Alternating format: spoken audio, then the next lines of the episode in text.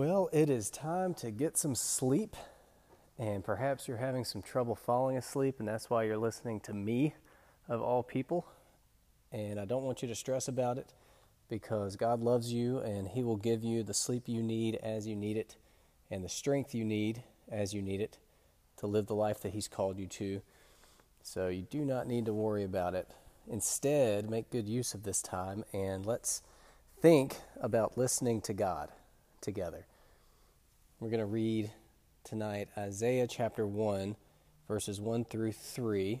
We'll read a book of prophecy tonight and think about what it says. The vision of Isaiah, the son of Amos, which he saw concerning Judah and Jerusalem in the days of Uzziah, Jotham, Ahaz, and Hezekiah, kings of Judah. Hear, O heavens, and give ear, O earth, for the Lord has spoken. Children I have reared and brought up, but they have rebelled against me. The ox knows its owner, and the donkey its master's crib, but Israel does not know. My people do not understand. So the message from God through the prophet Isaiah for ancient Israel, but also for us, in verse 2 says, Hear, O heavens, and give ear, O earth, for the Lord has spoken. So we've got some imagery here, and this is always good when we're trying to meditate on Scripture, especially when we're just trying to kind of fall asleep thinking about Scripture, is to let our mind picture the images that the Bible gives us. So picture the heavens and picture the earth. The Scripture has evoked these images. Let's bring them to mind.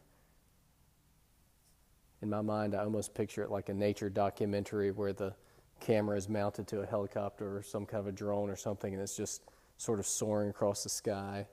And I can picture images of the earth, all the different forms of terrain around the earth, or think about images you've seen of space and all the spectacular things that are out there in space, or just the sky itself. Just take a minute in your mind, and I'll be quiet, and bring some images to mind of the heavens and the earth.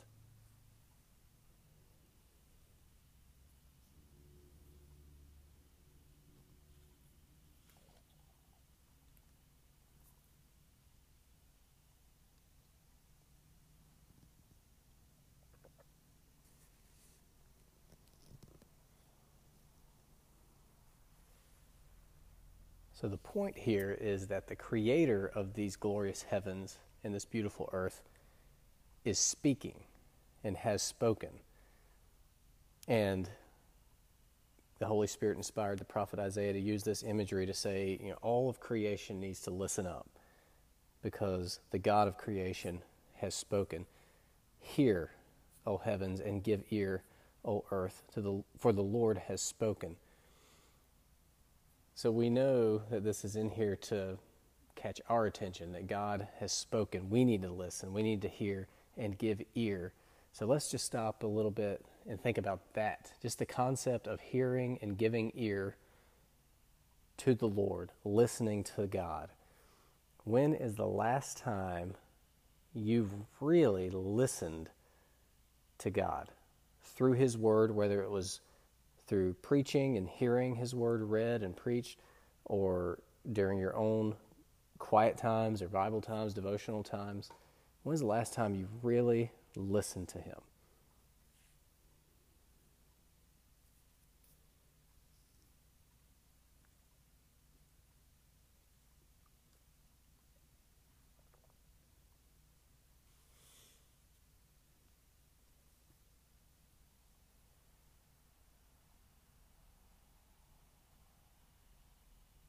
Now, hopefully you've been able to identify a time that you really listened to God.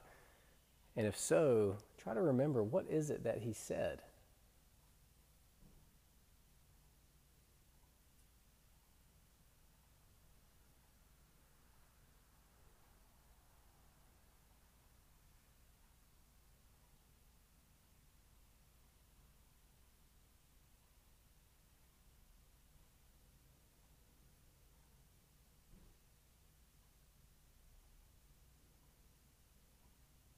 Try to remember the last sermon that you heard.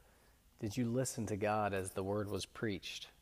Do you remember what God said in his word during the last sermon you heard?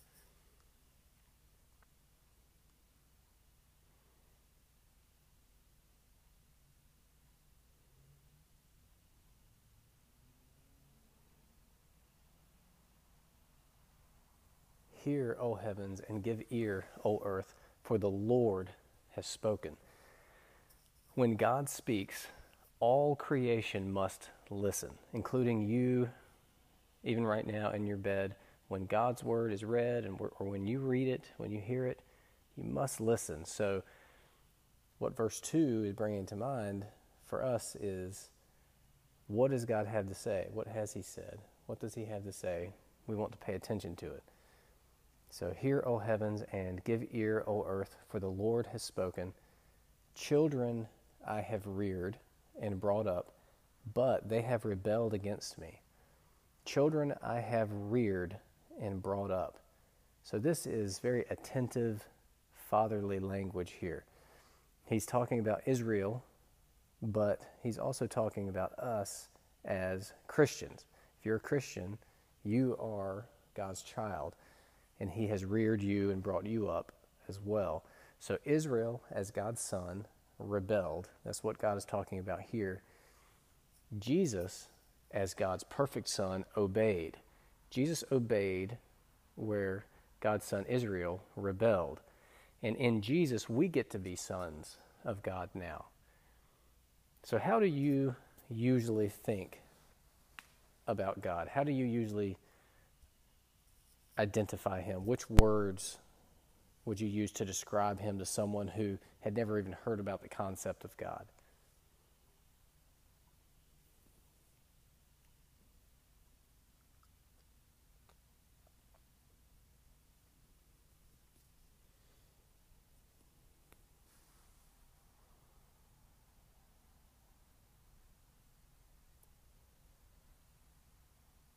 Do you think of God as your father and you as his child? Is that part of how you understand who God is and how you are to relate to him?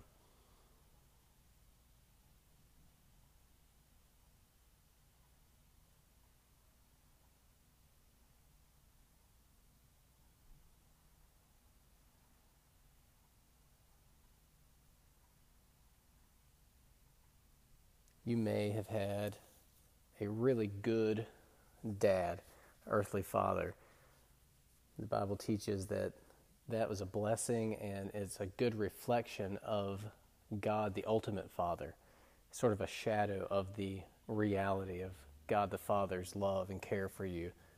You may have had a bad dad, a father who abandoned you or hurt you, as can happen in this sinful, fallen world. And in that case, you need to know that God, the Father, is not like that. He is in stark contrast to that kind of father. He is good. He loves his children. He is attentive to his children. He rears them and brings them up. So think about your relationship with your parents and how that might influence the way you relate to God as your father.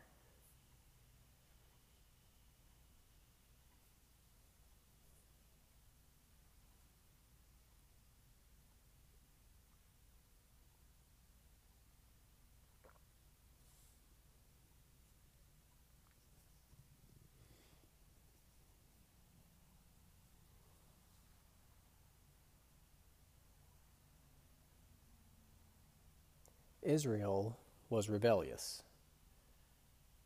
Are you rebellious in your relationship with God the Father, or are you obedient, like Jesus, to God the Father?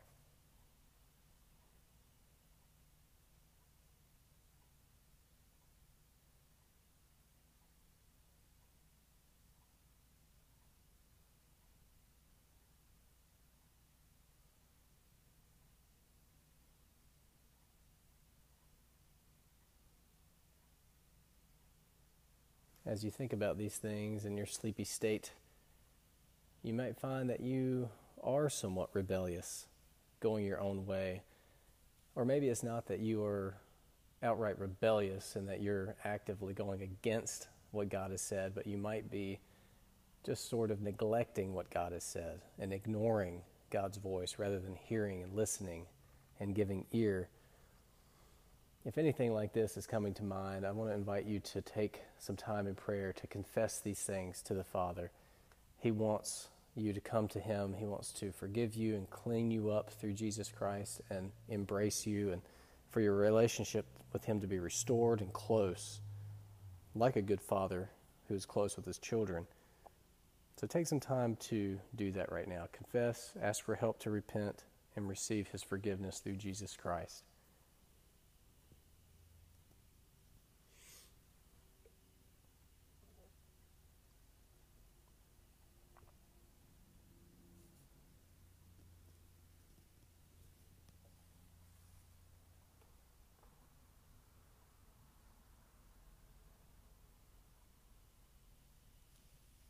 And then finally, verse 3 closes out our section for tonight with some more imagery here. Or maybe it's not really even imagery, but just making a point by pointing to nature. It says, the ox knows its owner, and the donkey its master's crib, but Israel does not know. My people do not understand. So bring to mind an ox and a donkey, to just get your mind into this verse here. I actually pulled up a picture of an ox when I was getting ready to do this because I wasn't entirely sure I was remembering it correctly. And the pictures that came up to help you visualize it were basically like a cow, but with more fur, especially on the top of their heads, and kind of a sleepy look in their eyes, and some pretty big horns. Kind of a dumb-looking animal, really. And then a donkey, you know what a donkey looks like. I actually put up a picture of a donkey, too, to make sure I could describe it, to help you visualize it. But as you're picturing a donkey, it's just one of the silliest-looking animals. Nothing overly intelligent-looking about a donkey. Big, dumb teeth, just a goofy-looking face. So these animals that you're picturing right now, an ox, a donkey, they know how to obey their owner and their master. They respond and listen when their master takes care of them. And the point that God is making through Isaiah is even these animals know how to respond when their owners call, but Israel didn't know how to do that. Now for us, we do not need to look at ourselves and say, well, I guess I'm dumber than a donkey if I'm not perfectly obeying. It's meant to point us to Jesus. Israel failed here, but Jesus succeeded. And in Jesus, those who are trusting and following Jesus as their Savior, we can relate to God as obedient children. We can respond obediently when we hear our Master, our Father. So, like we like to do, let's think about tomorrow. Sort of mentally walk through tomorrow and visualize ourselves perfectly obeying God, because that's who we are. If we are Christians, that's who we are. We are obedient to God the Father. You may not have done that perfectly yesterday, but tomorrow's a new day and God's mercies are new every morning. It's another opportunity to obey what we have heard from God the Father. So picture your morning tomorrow, what you'll be doing. Think about your afternoon, your evening, and your night. And I'm going to go ahead and pray for you and leave you with that. That's your assignment. Until you fall asleep, visualize your day tomorrow and you being perfectly obedient to what you know the Father has taught you about how to live. Among the people you're going to see, tackling the tasks that will be at hand, how can you live in obedience to God the Father? Let me pray for you. Father, thank you so much for my brother, my sister, the one listening to this podcast right now. Thank you for allowing a way for them to be forgiven of their sins and their rebellion, to be welcomed as your child. Please give them ears that hear. Please let them sleep well tonight and wake up tomorrow excited for a new day in which they get to live as your child in obedience to your good commands, your good teachings. Thank you for Jesus Christ. Thank you that he was the perfectly obedient Son, is the perfectly obedient Son. Thank you that we get to be with him as your children. Please bless this dear listener. You know them and love them. You know their hearts and mind. You know everything about them. Please bless them. Draw them very close to you through Jesus Christ. Let them just be overwhelmed with a sense of peace and joy and purpose and security in their identity as your child. In Jesus' name, amen. All right, so you have your assignment. Think through your day tomorrow. Visualize through each thing that you know you're going to face tomorrow, perfectly obeying God the Father. Good night.